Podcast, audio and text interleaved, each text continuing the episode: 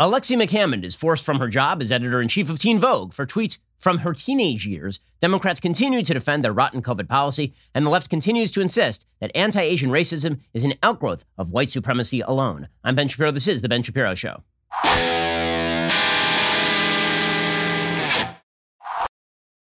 The Ben Shapiro Show is sponsored by ExpressVPN for peace of mind. Whenever you go online, visit expressvpn.com slash Ben. We'll get to all the news in just one moment. First, a reminder, you're spending way too much on that cell phone bill. The reason is a lot of phone companies will intentionally attempt to confuse you as to what exactly you're buying. They'll tell you you need things that you don't actually need. What you need is Pure Talk USA, which is the reason that so many of my listeners have abandoned their overpriced wireless carriers and are flocking to Pure Talk for the same coverage at a fraction of the price. That's right. If you're with Verizon, AT&T, or T-Mobile, switching to Pure Talk could save your family over $800 a year. Switching is really easy. You can keep your phone, keep your number, or get huge discounts on the latest iPhones and Androids. Right now, you can get unlimited talk, text, and six gigs of data for just 30 bucks a month. And if you go over on the data, they're not going to charge you for it. So what exactly do you have to lose? There's a reason. Pure Talk is the highest rated wireless company by Consumer Affairs. Stop giving your money to overpriced wireless carriers. Start saving money today. From your cell phone, dial pound 250, say my name, Ben Shapiro. You'll save 50% off your very first month. That is pound 250, say Ben Shapiro. Pure Talk is simply smarter wireless. Again, you're spending way too much on that cell phone bill. Save hundreds of bucks a year. Head on over to dialing pound 250, say Ben Shapiro, save 50% off your very first month of cell coverage with Pure Talk USA, the best cell coverage. Pure Talk USA. Alrighty, so we begin today with the continuation of cancellation. The cancellations will continue until morale improves. So here's the thing unless you are just pure as the driven snow, and I mean, you haven't said a word since you were a baby, because we know from a wide variety of left leaning studies that babies begin to get racist around three months. I'm not kidding. These articles have been reported in NBC News. This means that basically the only people we should be allowing to have any sort of influence in public life are people who have not spoken a word since they were capable of speaking. Basically, anybody who has spoken, like when you learned language as a, as a toddler, when you were like 13, 14 months old and you really started to learn how to say words, at that point, you need to shut the hell up. You need to shut the hell up all the way until you want a job at Teen Vogue. That is the way this now works, is that nothing you say is off limits. Everything you have ever said is going to be held over your head for all time. Because what we have created in this country is an arbitrary system of justice whereby, since everything is online and since we can basically surveil everything that you have ever said, we can always dig up something from your past to hit you with. We can if you become inconvenient, we can just punish you. And see, there's this this notion in law that selective prosecution is a bad thing. That if you're holding one person to a standard and everybody else to a different standard, that that is unfair. But that is the way that our social media, social justice crowd works right now, is that the standards are completely arbitrary. They, they, the points don't matter, and, no, and, and then we name a winner. Right? It's whose line is it anyway? At any given point, we can go back into your past, pluck a thing that you said, and then we can use it to hit you over the head, even if you've apologized for or explained it away 10 million times. And this is exactly what happened to Alexi McCammond. Now, Listen, some of us here on the right are willing to defend people on the left or in the center who get canceled for no reason other than the animus and spite of a bunch of woke staffers who have decided that they are the purity police and have decided they don't want this particular person in power at this particular time. Because make no mistake, this is not about a principled stand that anyone who has ever said anything bad must be ousted because we've all said things that are bad. We all have bad social media posts. If you've been online for more than a couple of years, the chances that you have said something at some point that is unpleasant are really, really high. In fact, if you've ever used email or text messages, if you've ever, if you've ever been on WhatsApp, if you've ever, ever been on like a group board, if you've ever done any of those things, the chances that you have said something that could be taken out of context or misinterpreted or that you actually said something bad are 193%. Because we're all human and we all sin. As it says in Ecclesiastes, we have all sinned, every single one of us. Okay, but we have a society where we can arbitrarily choose which sins to bring up at any given time, and then we can choose to just destroy you. So this is what just happened to Alexi McCammond. Now, Alexi McCammond is not a member of the right. Alexi McCammond is a member of the left. Alexi McCammond was hired by Teen Vogue specifically because they said they wanted to make their their editorial page and their editorial oversight more diverse. Alexi McCammond is a black woman. Well, now she's been ousted from her job at Teen Vogue because a bunch of 23 year old woke staffers decided that tweets that she sent when she was a freshman in college, like 10 years ago, when, that she sent when she was a freshman in college, are bad and racist. And they are, they're not good tweets. But that this is an excuse for now denying her a career promotion. And this is usually how it works. Well, usually, Alexi McCammond wasn't canceled when she was over at Axios. Alexi McCammond wasn't canceled when she was reporting stories from the White House. Alexi McCammond was canceled when she, fe- when she felt that she had reached the apex of her career thus far. The same thing happened with Kevin Hart. In other words, keep your head down. Try not to get any level of career advancement. The moment that you advance a little bit, that is when they club you. Right? Same thing with Gina Carano. As soon as Gina Carano hits The Mandalorian, suddenly the hate comes out. As soon as Chris Pratt is doing Guardians of the Galaxy, that's when all the hate comes out. The higher you rise in your career, the more people want to tear you down. And so they will just bring up anything from the past in an attempt to smear you and destroy you. And it doesn't matter, again, whether you've repented, because we are not a culture of repentance. We're a culture of graceless jackassery. According to the New York Times, Alexi McCammond, who made her name as a politics reporter at the Washington news site Axios, had planned to start as the editor in chief of Teen Vogue next Wednesday. Now, after Teen Vogue staff members publicly condemned racist and homophobic tweets Ms. McCammond had posted a decade ago, she has resigned from the job. Condé Nast is Teen Vogue's publisher. They announced the abrupt turn on Thursday in an internal email that was sent amid pressure from the publication's staff readers and at least two advertisers just two weeks after the company had appointed her to the position. So Alexi McCammond put out a statement about this. So did HR, obviously, because you always have to have a statement from HR. Alexi McCammond's statement was an announcement, of course, that she had that she, that she was no longer going to be the editor in chief of Teen Vogue. She wrote, "quote I became a journalist to help lift up stories and voices of our most vulnerable communities." Again, she's not a member of the right. As a young woman of color, that's part of the reason I was so excited to lead the Teen Vogue team in its next chapter. My past tweets have overshadowed the work I've done to highlight the people and issues I care about, issues that Teen Vogue has worked so tirelessly to share with the world. First of all, does anyone understand the irony of Teen Vogue which is the teen version of a fashion magazine, like a high fashion magazine, deciding that they are now the moral police. Teen Vogue, that's where you go for your political morality. Teen Vogue, which writes pieces every few days about how socialism is wonderful. Okay, Condé Nast and I have decided to part ways, says Alexi McCammond. I should not have tweeted what I did, and I have taken full responsibility for that. I look at my work and growth in the years since, and have redoubled my commitment to growing in the years to come as a person and as a professional. I wish the talented team at Teen Vogue the absolute best moving forward. Their work has never been more important. I will be rooting for them. There are so many stories left to be told, especially about marginalized communities and the issues affecting them. I hope to have the opportunity to rejoin the ranks of tireless journalists who are shining light on the issues that matter every single day. Okay, so we'll see who hires her next because apparently advertisers are so afraid of this. They are so cowed by the woke staffers that they are deeply concerned that if Alexi McCammond were to edit Teen Vogue and they were to be associated with that person, then they would lose what? The, their consumer base? The sheer cowardice of people in institutional power and the sheer brazenness of all the woke staffers who decide that they get to decide who their bosses are is pretty impressive. Again, if a bunch of employees at the Daily Wire came to me and they were like, you know what? We don't like the stuff that you've been saying on your show. And so you're supposed to now fire yourself. My answer would be no, that's not your job. The Teen Vogue publisher should have said to the woke staffers, guess what? You don't get to appoint the EIC. I get to appoint the EIC. But all of these companies are so afraid of their own staff and they're so afraid they're going to be accused in other media outlets of being racist and terrible that they're so afraid they just fired a black editor. Okay, Alexi McCammond is a black woman. That didn't save her because she crossed swords with the woke because the woke decided they didn't like her enough. Condé Nast, their HR department put out an entire statement and said, Hi, everyone. Yashica Olden, our Chief Diversity and Inclusion Officer. Again, the Chief Diversity and Inclusion Officer is the most Orwellian title in all of American corporate life because it's not about inclusion or about diversity, certainly not on an ideological level. It's about complete corporate conformity rammed down from the absolute top. That is what the Chief Diversity and Inclusion Officer always is. And it's a billion dollar industry, in multi billion dollars. And as of 1990 or something, we were spending $8 billion on diversity initiatives uh, at, at these various companies. Now it's got to be a multiple of that, obviously. Yashica Olden, our Chief Diversity and Inclusion Officer, i.e., a professional useless person, and I have had conversations with many of you over the past week.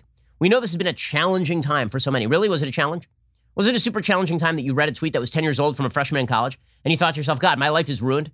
Why don't I just get rid of this person? Our most important work as a company right now is embodied in the focused efforts we are all undertaking to become more equitable and inclusive. By equitable and inclusive, they mean not inclusive, and we need to fire somebody. Our commitment to these issues is sincere and unwavering. It is fair to say that Alexi McCammond's appointment with Teen Vogue brought many difficult and important conversations to the forefront over the last few weeks. I want to be fully transparent with you about our decision making process regarding her appointment. When Alexi was a teenager, she made racially charged statements on social media about Asian people. Alexi was straightforward and transparent about these posts during our interview process and through public apologies years ago. Okay, so that should be the end of the conversation. It's one thing if the company says, I was sandbagged, right? I had no idea that this stuff was out there. And now that I found out, well, that changes the math. But they knew. She had dealt with it in the interview process. And this company was still so pusillanimous, still so cowardly, they decided to dump her on the side of the road. After saying, yeah, we see what you did, and we accept your, your explanation and your apology and the fact that you've grown over time. It's, it's amazing, amazing stuff, right? So they're, they're actually reversing their own grace that they had given this woman. Given her previously, uh, her, given her previous acknowledgement of these posts and her sincere apologies, in addition to her remarkable work in journalism, elevating the voices of marginalized communities. By the way, all of that kind of stuff where they talk about journalism elevating the voice of the marginalized, that is an ideological goal. Right? Journalism is usually covering the news, but now you are considered a good journalist if you are ideologically driven to cover certain stories at the expense of other stories. But that is a side point. They say we were looking forward to welcoming her, welcoming her into our community. In addition, we were hopeful that Alexi would become part of our team to provide perspective and insight that is underrepresented throughout media. We were dedicated to making her successful in this role and spent time working with her, our company leadership, and the Teen Vogue team to find the best path forward. To that end, after speaking with Alexi this morning, we agreed it was best to part ways so as to not overshadow the important work happening at Teen Vogue. Again, all that important work. You need that important work about various sexual positions as well as the, the latest in Lady Gaga's makeup. I'm including the note she shared on Twitter today. As always, the People team and I are here to support you and answer any and all questions you may have. Thank you for your patience with us. Thank you for your patience with us. What patience? We're available to meet with you and your teams to continue these important conversations. Uh, amazing, amazing stuff from HR. Again, it's a, it's a graceless, terrible society, and the cancellations will continue until morale improves. Now, I got to tell you, as a conservative, I'm rooting for the cancellation. I'm, I'm rooting for the cancelers. I'm, uh, I'm, I'm rooting for the cancelers at this point. I hope that they cancel everybody on the left side of the aisle so that they learn that cancellation is bad. Okay, because if they got to burn down the village in order to save the village, go for it, guys. I'm rooting for you. I'm here for you. You guys want to cancel a bunch of decent people who are attempting to do good work because you are graceless jerks? Guess what? Plenty of room on this side of the aisle for you. You want to you want to wish everybody out in the cornfield? Eventually, there are going to be enough of us here out in the cornfield that we vastly outnumber you. Okay, so you want to continue doing this? You're just going to open business opportunities for those of us who do not accept the fundamental basis of the nonsense you are now proposing. You want to keep canceling Gina Carano? I'll just hire her. You want to cancel a bunch of journalists? We'll hire them. You woke corporations decide that you want to cater to your woke base? We'll just form corporations that are not woke, and we'll and we'll cater to a much broader and more diverse base, ideologically and racially speaking, probably. Just keep doing it, guys. Just keep it up. You're doing great. You're making America a better place, one cancellation at a time. And then they, uh, what's amazing is that these people actually think that they're making the country more pure. They, they probably do. I mean, I'm going to grant them the purity of their intent. Or is it just that they have nothing better to do and their lives are empty? The people who spend their days trolling the internet for bad old comments to cancel people. Their, their lives are empty. They have no sense of community. They have no sense of grace because they don't actually deal with human beings. They just deal with people online and they go for the retweets and the clicks. And so the goal is the destruction of other human beings for fun and profit. Guess what? At a certain point, the fun stops being fun, and you're going to make those of us who are not on the side of the cancelers the actual profitable ones. Just keep doing it. Just keep doing it. You're stuffing money in the pockets of your political opponents. You're giving us all political credibility. So I hope that this continues, and I hope the Democratic Party continues to cater to it. I hope the folks at Teen Vogue continue to do this sort of stuff, because eventually it's just going to be the woke talking to themselves. That that is the choice that they made, by the way. The way this works is that the only way Alexi McCammond could have gotten out of this, presumably, was not only to apologize for her past commentary, but to have joined the Borg, to have assimilated to the Borg, and found them another target for them to attack. Right? Don't don't kill me, kill that person over there. But Alexi McCammond didn't do that. Or maybe it didn't matter. Maybe no matter what she did, they were going to take her down. And the fact that you have now brought me to the point where I've now defended over the past few years Sarah Jeong, who's awful, Alexi McCammond, with whom I wildly disagree, James Gunn, who I wildly disagree with and is in, in favor of cancel culture and is awful. I, I, I will defend people from having their lives ruined because these rules are not rules that anybody can live by. But if the left continues to live by these rules, they're going to alienate everybody, and good. Good. I hope they do continue this. I hope they alienate everybody. Okay, meanwhile, COVID policy continues to be a contentious issue.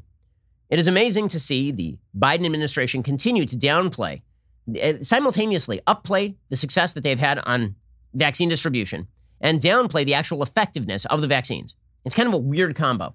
Because on the one hand, they want to say that Biden's done a wonderful job tranching out the vaccines, which the administration has done fine. I'm not going to pretend they've done horribly. They haven't done like amazing. Again, by the end of February, they were supposed to have 100 federal mass vaccination sites. They had seven. It's the states that have been doing all the heavy lifting with regard to the vaccinations. But they've been talking up Joe Biden's performance on COVID. At the same time, they've been saying that we have to wear masks until the end of time because, you know, the vaccines might not solve all the problems and, and all of this. They've been saying the schools have to remain closed, but the schools can kind of open, but they should remain closed. Their COVID policy, in other words, has been a bag of garbage, but they want it both ways. We're doing a great job on COVID, and also COVID still haunts the land, which is why you need us. Now, here's the thing in order to promote that, they have to promote a bunch of bad science. So, yesterday, Senator Rand Paul from Kentucky, he questioned the great and glorious Dr. Anthony Fauci, second best doctor in America after Dr. Joe Biden, who, of course, will diagnose you with a need for a junior college degree should you have a heart attack. Dr. Anthony Fauci appearing in front of Rand Paul's committee. And Rand Paul points out that once you are vaccinated, once you've gone through the vaccinations, and once you have had COVID, then wearing a mask is essentially theater. That you are wearing a mask because it makes other people feel comfortable. But the reality is that if you want people to get the vaccine, if you want to cut down on vaccine hesitancy, what you tell people is you can go back to regular life after you've had both doses of the vaccine and you're two weeks past the last dose. He's right. He's absolutely right. Rand Paul in this exchange is 100% correct, and Dr. Anthony Fauci is wrong. Scientifically speaking, Rand Paul is correct. I checked the work. Okay, so I went to Dr. Marty Makary, frequent guest on the program from Johns Hopkins University. He's written in the Wall Street Journal. He was a member of, of several prior administrations. And I said, in this exchange, who is right, Fauci or Paul? He said, Fauci's just wrong. Okay, so the case that you're about to hear Rand Paul make is that once you're vaccinated, or once you've had COVID, you now have immunity, right? You are now immune. We don't know how long the immunity lasts, but we do know that the immunity is pretty damn good. And there is no countervailing data that suggests widespread second infections. And so once you do that, why are we worried about you wearing a mask? We shouldn't care whether you wear a mask at that point. And he says to him, you know, Dr. Fauci, what you're doing is just for show, right? You've been vaccinated. So why exactly are you double masking? It's just pretend at this point. And Fauci's answer, which is that there might still be variants out there, is a is a is an answer without a limiting principle. It's like saying sometime in the future an asteroid could hit Earth. So we better prepare for it now. Okay, well, I mean, how? By wearing a mask every single day? He says that there could be variants that come along that are really bad. Yes, and there could be a brand new pandemic tomorrow that could be really bad. So maybe we should just keep wearing masks forever. The point that he is making is not scientifically correct. The vaccines have been extraordinarily resilient against most of the, virtually all of the variants. There's one single situation, I believe, in Brazil, in a very small area, where there was a, a variant that did not end up spreading beyond that, that, that had some secondary infections. But there is very little evidence at this point at all to suggest, uh, in fact, no major study, as Rand Paul points out, that suggests that if you're vaccinated or if you've had COVID, that you should be deeply worried about a second wave of COVID from a variant. So why are you wearing a mask? Here's Rand Paul pointing this, this out to Fauci, and Fauci getting angry that he's being called on the carpet. What studies do you have that people that have had the vaccine yeah. or have had the infection are spreading the infection? If we're not spreading the infection, isn't it just theater? No, it's not. The vaccine and you're wearing two masks. Isn't that theater? No, that's not. Here we go again with the theater. Let, let, us get down to the facts. In the South African study conducted by J and J, they found that people who were infected with wild type and were exposed to the variant in South Africa, the 351, it was as if they had never been infected before. They had no protection. Okay, except for the fact that when these South African variants have hit Europe, when they've hit the United States, in places where there's been mass vaccination, mass vaccination you're not seeing secondary infections. Right? The, the, there is no evidence in the United States at all, and as far as I'm aware, no evidence in Europe that there has been widespread secondary infection of people who have already been infected with COVID from the variants. Right? The variants are in fact variants. Okay, they are they they some of them spread faster, some of them are apparently more deadly. But vaccination has thus far been extraordinarily resilient to that. And if you've already had COVID, the, the generalized notion that the variants are now going to reinfect you and kill you, maybe you get reinfected, but the, the severity of the infection is another matter that, that matters here. The masks are, in fact, theater at this point if you've already been vaccinated. And yet you have the entire administration saying that you're supposed to wear the mask until when? There's no endpoint here because a variant could arise literally at any point along the line. Again, there's no limiting principle here. That's what's so weird about the position that this administration is taking. They have to justify their policy. They have to justify masking until the end of time. They have to justify lockdowns. Jay Bhattacharya from Stanford University, yesterday, he did a presser, and he points out lockdowns have not stopped the spread. He did this presser with Governor Ron DeSantis in Florida. international evidence and the the uh, the American evidence is clear. There's uh, the lockdowns have not stopped the spread of the disease in any any measurable way. Um, the, the the disease spreads by aerosol, by droplets. It's a it's a respiratory disease. It's very difficult to stop. The idea of the lockdown is incredibly I mean, in some ways beguiling. It's like if you just stay apart far enough, like rats in cages, we won't spread the disease. But humans are not like that. Okay, and that is exactly right. What you've seen is the places that did lock down, like New York or like California, they got hit just as hard as places that didn't lock down. In some case, in some cases, significantly harder. By the way, how unscientific is the Biden administration? The CDC is now revising its guidelines on COVID distancing. They're supposed to do that today. They're supposed to point out that in classrooms, kids can be three feet apart. We just spent a year doing six feet apart for no reason at all. So when people say follow the science, what they really mean is just listen to experts who tell you stuff that's not based on the science. That's where Fauci comes in. And and then they wonder why people have doubt in our scientific institutions. If you can't explain the science, then you're doing a bad job. End of story. Okay. Meanwhile, the entire media has decided that this shooting in Atlanta is once again evidence of America's widespread white supremacy, which is a weird take considering, again, we have no evidence at this point that the accused gunman, the alleged gunman, that this piece of crap targeted the women because of race. We have fairly good evidence at this point that he targeted these particular places because they were they were sex shops that he had visited before. According to the New York Times, he checked himself into a rehab clinic for a self-described sexual addiction. He was so intent on avoiding pornography, he blocked websites from his computer and only used a flip phone. He worried to a roommate about falling out of God's grace. Months before, the shooter, we don't mention shooters' names on this show, was charged with carrying out a bloody rampage at three massage parlors that horrified the nation and stoked a furious outcry over anti Asian violence. The 21 year old suspect, who'd grown up in a conservative Baptist church, appeared fixated on guilt and lust. Okay, so the New York Times is saying that this is about sex addiction. It's about guilt and lust by all of the available evidence. And presumably, the New York Times also thinks this is about religion, because if religion didn't make you feel so guilty about your, your guilt and lust, then you wouldn't do this sort of stuff, which is a, a pretty extraordinary claim. As investigators on Thursday pieced together whether and how racism and sexism might have motivated Tuesday's attacks, people who knew the shooter offered new details about a dangerous collision of sexual loathing and what a former roommate described as religious mania that marked his life in the years before the shooting spree. This guy went to a church that strictly prohibited sex outside of marriage, was distraught by his failed attempts to curb his sexual urges, said a former roommate. Nearly once a month, he would admit he had again relapsed by visiting a ma- massage parlor for sex, said the roommate. He once asked the roommate to take his computer away from him.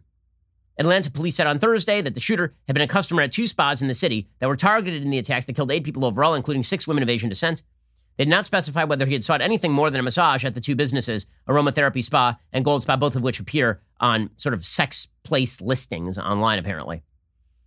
Apparently, when the shooter was arrested, he said he was on his way to Florida to carry out another attack on a business tied to the pornography industry. He's been charged with eight counts of murder. Okay, so it seems pretty obvious that this is chiefly not about race, right? That what this is chiefly about is this guy's perverse views on on sex, his blaming women in the sex trade for his own inability to control himself. It seems like, and, and there are plenty of issues to discuss there. The sexualization of American culture, how people deal with with things like pornography addiction, which is a very real thing. Where the blame ought to lie, how we how we deal with that in a, in a society that that champions the virtues of sexual profligacy. Right? There, there are all sorts of issues to discuss here, but race is pretty low on the on the evidence on the evidence based issues to discuss. Again, there's not a lot of evidence that this guy was doing this because he hated Asian people.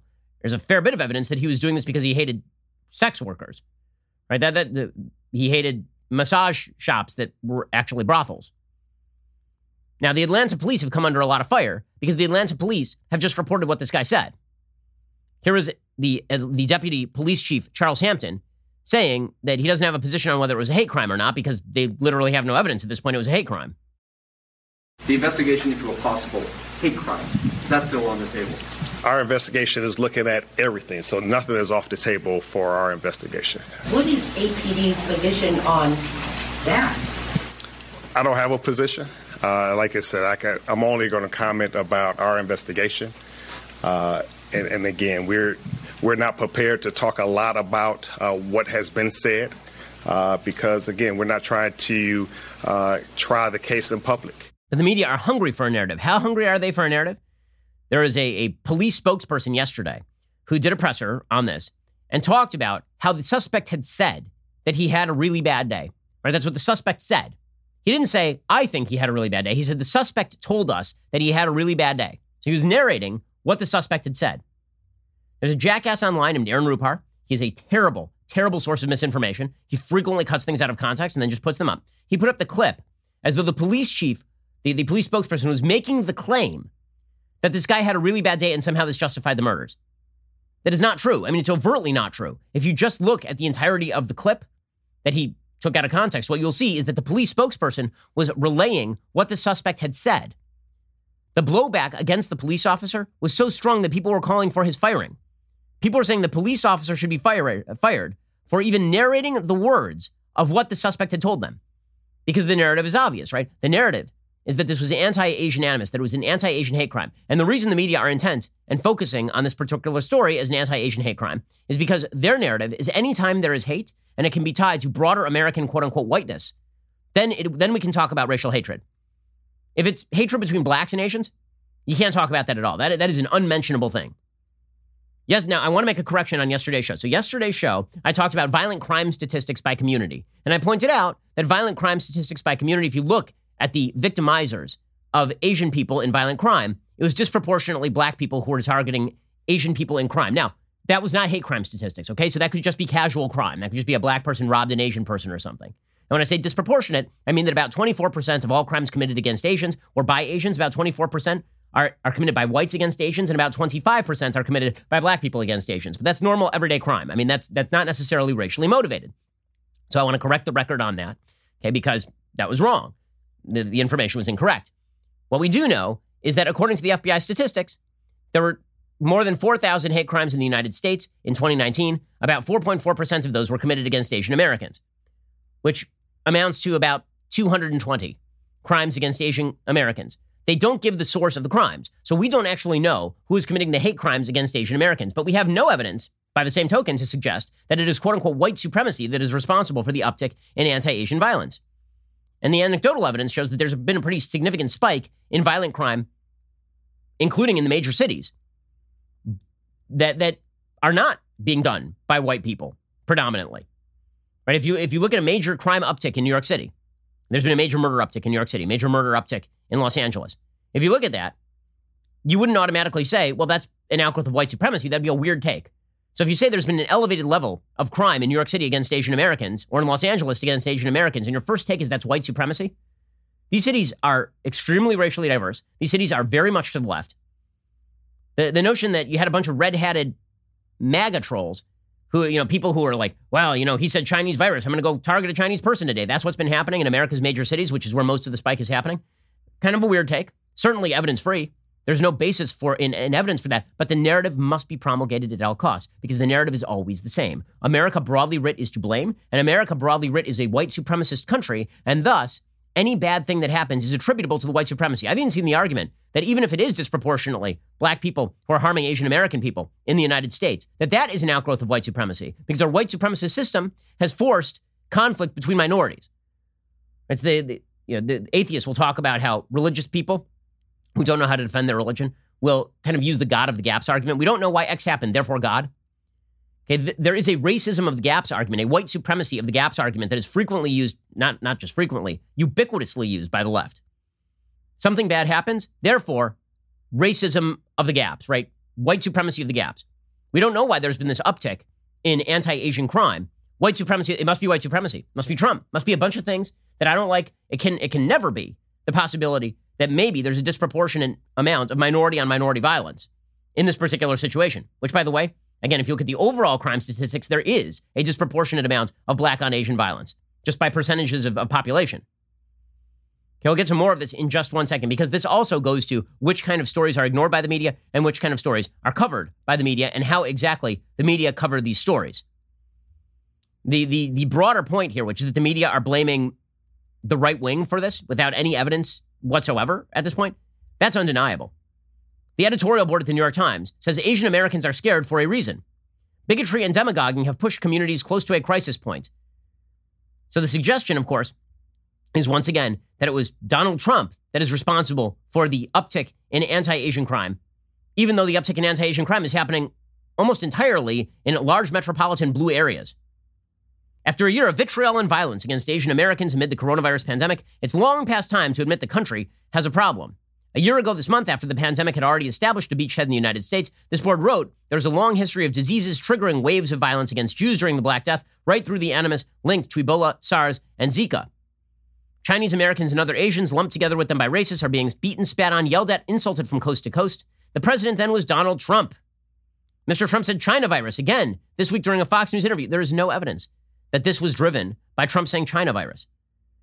And by the way, the virus did come from China. That is not an anti Asian sentiment. That's asinine. That's like saying that the South African variant of the virus should be blamed on South Africans, or the Brazilian variant of the virus should be blamed on Brazilians.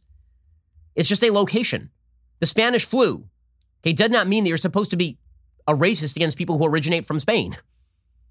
And again, there's no evidence to suggest that this is a result of Trump saying China virus over and over and over. But the message has to be promulgated. And this is a broader, this is a broader problem.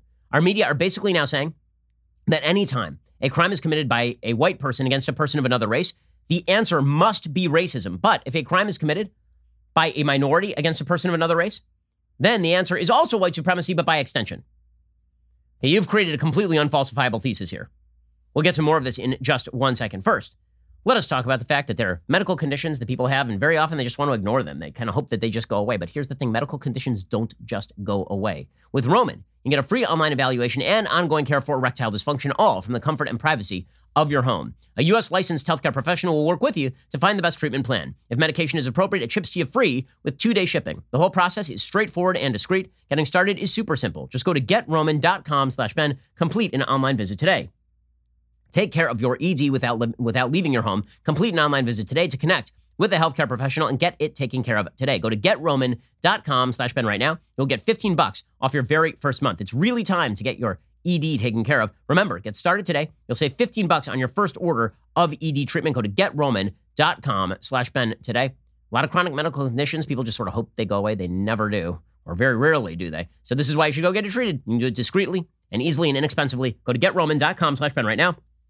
You get 15 bucks off your first month of ED treatment. Getroman.com slash Ben. Alrighty, folks, it is that glorious, glorious time of the week when I give a shout out to a Daily Wire member. Today, it is Marissa on Instagram who knows you need the right energy fuel to help tackle today's parenting tasks. In this picture, Marissa is donning sunglasses and clutching the world's greatest beverage vessel while waiting patiently in her vehicle. The caption reads, when your Daily Wire Ben Shapiro tumbler comes in the mail just in time to pick up the kids from school, hashtag leftist tears tumbler. Fantastic. Glad we could help. Thanks for the picture and for being a Daily Wire member. Also, there's a lot of buzz in the air here at the Daily Wire. Candace Owens filmed the first episode of her new show this week. It's all anyone in the office can talk about. It looks fantastic. Candace does an amazing job, folks. You're going to love the show, but you have to be a member. Candace premieres today. It's going to be unlike any other Daily Wire show you've seen before. If you want a sneak peek of her new show, and honestly, why would you not? Check out Candace Owens and the rest of the Daily Wire gang in last night's special edition of Backstage. We discussed Candace's new show, as well as all the big picture issues affecting our nation, namely Joe Biden's horrifying accomplishments and Cardi B's extraordinary Grammy performance. Don't forget, Candace, it premieres today. It's exclusive to Daily Wire members. It's awesome. It looks great. It is something you've never seen before. If you aren't a member yet, be sure to join now to make sure you don't miss a single episode of Candace. Go to dailywire.com slash subscribe. Use code Candace for 25% off. That is dailywire.com slash subscribe. Use code Candace for 25% off. You're listening to the largest, fastest growing conservative podcast and radio show in the nation.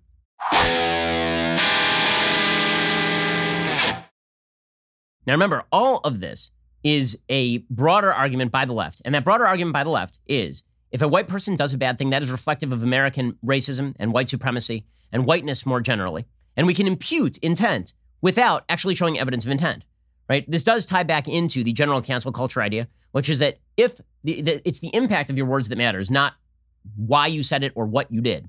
And so th- this sort of thought has sort of seeped in this sort of strict liability notion of how we ought to treat fellow human beings. It has this has seeped into every area of our discourse. So Trevor Noah over on Comedy Central, who I mean, I, I used to it's in the name of the network, Comedy Central, but I'm just wondering where the comedy went. Now it's just Central. So Trevor Noah, he says the the Atlanta shooter is clearly operating from racist premises. Now, here's the thing. Again, I don't know whether he's a racist. Maybe he is. Maybe he is. He's a piece of crap either way. It turns out you don't have to be a racist to be a complete piece of crap. There are lots of people who are awful, evil people who are not, in fact, driven primarily by race or racial animus. Happens all the time. There are lots of people who commit evil, horrifying crimes against members of their own race. They are evil and horrifying. But since the great sin in America is not actually doing things that are evil, but being a racist, there is only one type of sin that lies at the root of all other sin. In any case, here's Trevor Noah making the strict liability case, which is if you are a member of, uh, if you are a white person and you hurt a non white person, we do not even have to investigate intent. The actions themselves are racist. So we don't even have to listen to what you have to say in order for us to impute your action to all of America, her background, her history, and her institutions. One of the first things that's been the most frustrating for me is uh, seeing the shooter say, oh, it wasn't racism, it was sex addiction. First of all, you, man. You killed six Asian people. Specifically, you went there. If there's anyone who's racist, it's a mother who kills six Asian women. Your murders speak louder than your words. Six Asian women were killed. Okay, so your murders speak louder than your words. Okay, so by his standard, by his standard, which is your, your actions speak louder than your words, so we can impute racist intent, then I can, by Trevor Noah's standard, go back to the stats I was using yesterday, in which some 27% of all violent crimes committed against Asian Americans are committed by black Americans. A wildly outsized number. More Asian Americans are victimized in violent crime by black Americans than by members of any other race. Now, earlier I corrected the record because I said I don't know whether those are racially motivated or whether they're not, whether they're just street crime. But according to Trevor Noah, I don't even have to do that. I can say that because black Americans target Asian Americans for crime at outsized rates, that must mean that that isn't that is racial hatred that is driving it. Now I can do that by his standard, except I can't because the standard only works this way with white people. It only works this way with white people, according to the left. Which is why it is not a major national news story when two black teenagers light a mentally ill man on fire and let him die in Rochester, New York. Now, you know, if the races were reversed, this would not only be a national news story, it would be the only national news story. If there were two white teenagers, 16 and 14, and they'd found a mentally ill black man, and then they had set him on fire in his own home and burned him to death, that would certainly be not only a national news story, it would be it would spur, spur a thousand think pieces about what kind of culture could create kids who would do such a thing. How the ingrained history of 400 years of racism in America had led to this sort of evil. As it is, you've never even heard this story. I mean, It's not a national news story. We'll get to more on this in just one second. First, when we say something is free, it should mean, you know, free. No strings attached, no hidden costs, no fine print to decipher. When you switch to Pure Talk today, you'll get a free Samsung 5G smartphone. There's no four line requirement, no activation fee, just a free Samsung that's built to last with a rugged screen, quick charging battery, and top tier data security. Qualifying plans start at just 35 bucks monthly for unlimited talk, text, 15 gigs of data, and a mobile hotspot. Pure Talk gives you phenomenal coverage on America's most dependable 5G network. It's the same coverage you know and love, but for half the price of the other guys. Pure Talk saves the average family almost $1,000 a year. Plus, with Pure Talk, you know you're spending your hard earned money with a company that aligns with your values. Let Pure Talk's expert U.S. customer service team help you make the switch today. Head on over to puretalk.com slash Shapiro. Claim eligibility for your free brand new Samsung 5G smartphone. Start saving on wireless today. Again, go to puretalk.com slash Shapiro and switch to my cell phone company. I've been using Pure Talk myself for years at this point. They are excellent. They've got great coverage and they don't hate your guts. Go to puretalk.com slash Shapiro and switch on over. This is one of the things you'll find wonderful about our, our establishment media. They get to decide what a national news story is and what a national news story is not. It is not a national news story every weekend when a dozen people get shot to death in Chicago. It is a national news story if a white person says a mean thing to a black person and it's caught on tape. Because again, the narrative is more important than what actually is the news. By the way, here's that story from Rochester, New York. This is according to Amanda Prestigiacomo. Two black teens have been charged with assault and arson in connection to the brutal death of a mentally ill white man in Rochester, New York. The two reportedly sneaked into the home of the man on Friday afternoon, sprayed him with an ignitable fluid, and set him on fire until 70% of his body was covered in second and third degree burns. A man, identified as either a mail carrier or a gas and electric worker, burst into the apartment to try to bur- put out the burning man, who was apparently left to die. By the time the 911 call was made and police arrived, it was too late. The victim fought for his life for four days in a burn trauma unit before he passed. The story was reported here, here's how the media treat this stuff, right? The story was reported by local station WHAM 13 News, but the races of the individuals involved were not specified. Rochester journalist and radio host Bob Lonsberry made the races public and highlighted the, the double standard in news coverage that has contributed to the deterioration of Rochester, a city engulfed in at times violent campaign against police officers over alleged racism. Citing law enforcement sources, Lonsberry reports the teens instructed the victim during the incident to tell authorities it was two white men who perpetrated the crime. A police source confirmed Lonsberry's reporting to the Daily Wire. Again, the races were considered irrelevant when this was reported by WHAM 13 in Rochester. Is there any circumstance, any circumstance, where the races were reversed or where white teens had burned to death an Asian person or, an, or any minority person for that matter? And this is not a national news story that leads the nightly news every night for several weeks. Any situation, of course not. Of course, that is the chief news story. But if it's a white person, you impute, this is the, the rule of the left these days. If it's a white person, you impute intent. Intent matters if it's, it does not matter if it's a white person. And if it's a minority person who does something terrible to a white person, or a black person who does something terrible to an Asian person, then we try to brush that under the rug a little bit because the only racism that matters is of course is of course racism combined with power. Now, what's amazing about this is the entire argument is that racism combined with power is true racism. This is the argument you'll hear from the radical racial left. That racism is not just animus about other racial groups. It is that combined with institutional power. But who actually has the institutional power when the only narrative that you are allowed to promulgate is this narrative? Who that's the irony. Who is the actual institutional power here when certain types of crime get brushed under the rug as racialized crime and other types of crime that there's no evidence are racially based are treated as racial crimes? Who has the institutional power when that narrative is not only promulgated, but if you deny the narrative, you're considered out of the mainstream and crazy and terrible and racist, by the way? Who has the actual institutional power here? It is not the supposed white supremacists who run the system, is it? And it's the, the, the treatment of these cases, the disparate treatment is, is pretty telling. And the media are just going to repeat this stuff over and over and over again. So CNN's Lisa Ling, she went on the air and she said Americans are always scapegoating minorities. That's what that's what Americans do. That, Americans are constantly scapegoating minorities. Um, no, actually. And if we're going to talk about scapegoating minorities, you can't say all Americans, right? Because that breaks the, the leftist taboo again, saying that some Americans of minority status might victimize other Americans of minority status. If you're going to talk about Americans blaming minorities, you might want to talk about the left, which literally says that we have to shut down merit based high schools because too many Asians are doing well, and that we should have discriminatory admissions policies into major universities because Asians are doing too well. That's not the narrative you're going to hear on CNN. On CNN, it is wonderful and progressive to bar Asian Americans from high performing high schools, and in fact, to shut down the high schools entirely, as they're doing in New York and San Francisco. But it is anti-Asian if you can find no evidence that somebody did something that's that's anti-Asian per se, did something evil, but no evidence yet that it's anti-Asian specifically. That's it. one of those things is anti-Asian. One of those things is clearly not, but it's not what the media are telling you. Here is the uh, here is Lisa Ling, again blaming America for for all of this. Asian people are being scapegoated like they have for a century in this country, and and this has to stop this has to stop. We cannot be continued to be scapegoated. And, and this is frankly a pattern of scapegoating that happens in this country. Yesterday, it was Muslim and Southeast Asian people after 9 11. When there's an economic downturn, it's the Latin population. Uh, you know, it's always the Black community being scapegoated for so many things. Uh, uh, during the Cold War, it was gay people. This scapegoating of entire populations has to stop in this country. Okay, n- you notice something I'm just going to no- notice something right there. That narrative is so.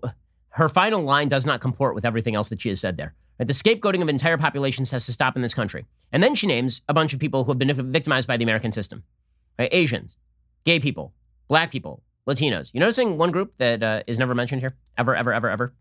White people, of course, right? Those are the victimizers. In all of those circumstances, it's white people who are the victimizers. What if not every story comports with that? What if it turns out the vast majority of white people are not racist? What if it turns out the American meritocracy is not racist? In fact, it is the American meritocracy that has led to Asian Americans being the highest earning income group in the United States. But so long as the narrative is the narrative, it must be preserved at all costs. Intent doesn't matter, evidence doesn't matter. Only, only the narrative matters. Which is why you have Olivia Munn on national television saying that a sheriff from Atlanta who is just repeating the words of the suspect ought to lose his job. First of all, I don't know why Olivia Munn is an expert on this. I mean, she's a person of Asian ancestry, but I assume they could have found like an actual political expert of Asian ancestry. Turns out there are many of them. Here's Olivia Munn on MSNBC. To hear this captain actually try to humanize the shooter in this way, it, it, it just dehumanizes all of the victims. And, and then to find out that he had been posting racist Facebook posts about uh, blaming the pandemic on China I don't even know how this guy still has a job. It's just mind boggling, but it makes so much sense once you see where he stands. He is a racist. And he shouldn't have that job. How can he protect and serve all of us when he clearly has viewpoints that he hates a large portion of us? Okay, she literally has no evidence of this. The entire evidence that this police staffer is apparently a bad guy, this police captain, is that he wore a shirt that said China virus. That's the entirety of it. And he was not defending the shooter. He was literally just relating what the shooter said. It was taken out of context, and then they called for his head. Because again, you notice the uh, the race on that police officer?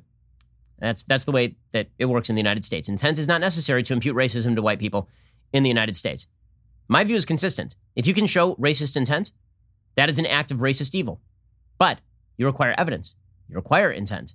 And you don't get to attribute to the entire American quote unquote white supremacist system crimes that are committed by specific people without an actual explanation of how that happened or why that happened or how that occurred in the first place. The left doesn't need evidence. All they need is just a talking point. Alrighty, we'll be back here later today with an additional hour of content. First, you cannot forget to end your week by checking out the Andrew Klavan Show. Drew's show is every Friday. He's got an exciting evening planned for you. So head on over to dailywire.com this evening at 7 p.m. Eastern and tune in. I'm Ben Shapiro. This is The Ben Shapiro Show. If you enjoyed this episode, don't forget to subscribe. And if you want to help spread the word, please give us a five star review and tell your friends to subscribe too. We're available on Apple Podcasts, Spotify, and wherever you listen to podcasts. Also, be sure to check out the other Daily Wire podcasts, including The Andrew Klavan Show, The Michael Knowles Show, and The Matt Walsh Show. Thanks for listening. The Ben Shapiro Show is produced by Elliot Feld, executive producer Jeremy Boring. Our supervising producer is Mathis Glover, and our assistant director is Pavel Wydowski. Editing is by Adam Sayevitz. Audio is mixed by Mike Coromina. Hair and makeup is by Fabiola Cristina. Production assistant is Jessica Kranz. The Ben Shapiro Show is a Daily Wire production. Copyright Daily Wire 2021. Hey, everybody, this is Andrew Klavan, host of The Andrew Klavan Show. You know, some people are depressed because the Republic is collapsing, the end of days is approaching, and the moon's turned to blood. But on The Andrew Klavan Show, that's where the fun just gets started. So come on over to The Andrew Klavan Show and laugh your way through the fall of the Republic with me, Andrew Klavan.